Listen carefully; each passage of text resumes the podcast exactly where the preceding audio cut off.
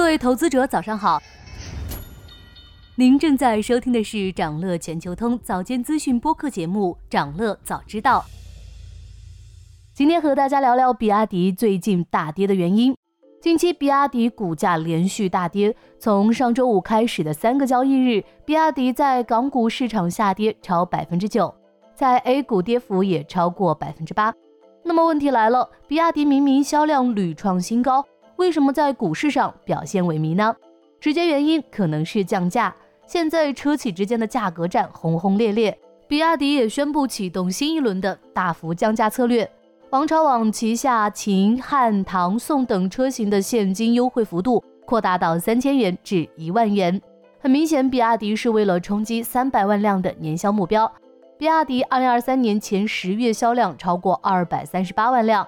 也就是说，最后两个月的平均销量要接近三十一万辆，才有机会实现该目标。相对十月销量的三十点一八万辆而言，比亚迪必须再创新高才行。这对比亚迪也是不小的挑战，只能再次向价格挥刀。尽管比亚迪表示促销仅限于十一月内，不是官方降价，促销的目的是加速油转电，但资本市场对此并不买账。而且在比亚迪用促销冲量的同时，特斯拉却在提价。在近一个月内，特斯拉提价了四次。今年以来，特斯拉凭借品牌、高毛利等优势，在全球多次降价抢占市场。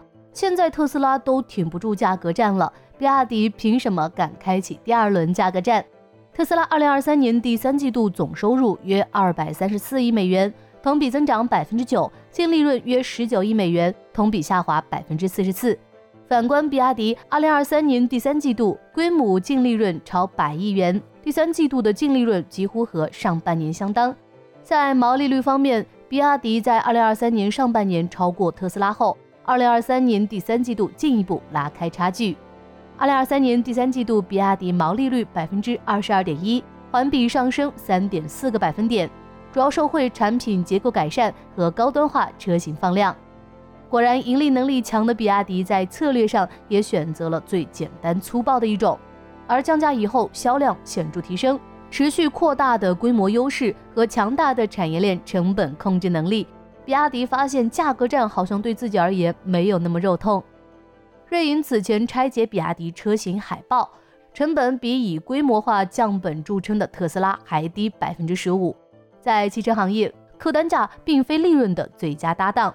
豪车的毛利率普遍低于中低端车型，而规模才能带来明显的盈利能力。今年新能源车企的价格战声势浩大，并非简单为了销量。比亚迪董事长王传福早已表示，比亚迪未来的三到五年都会打价格战。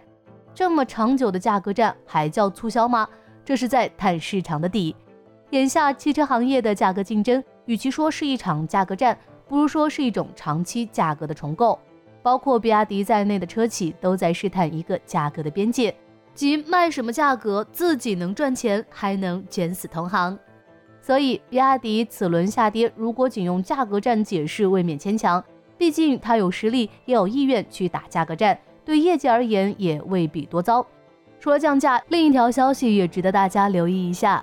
特斯拉对于完全自动驾驶在国内落地事宜基本落实，自动驾驶也并不是新的话题，但特斯拉已经开始准备上手了。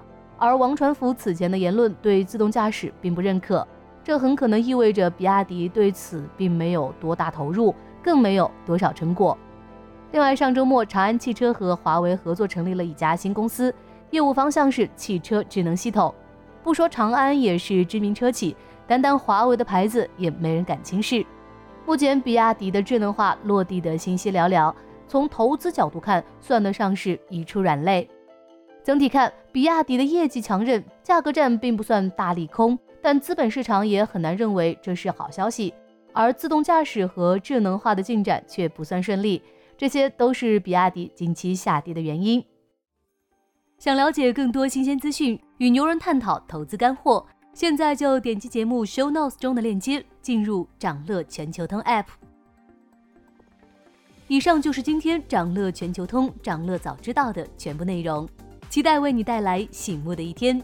祝您在投资中有所斩获，我们明早再见。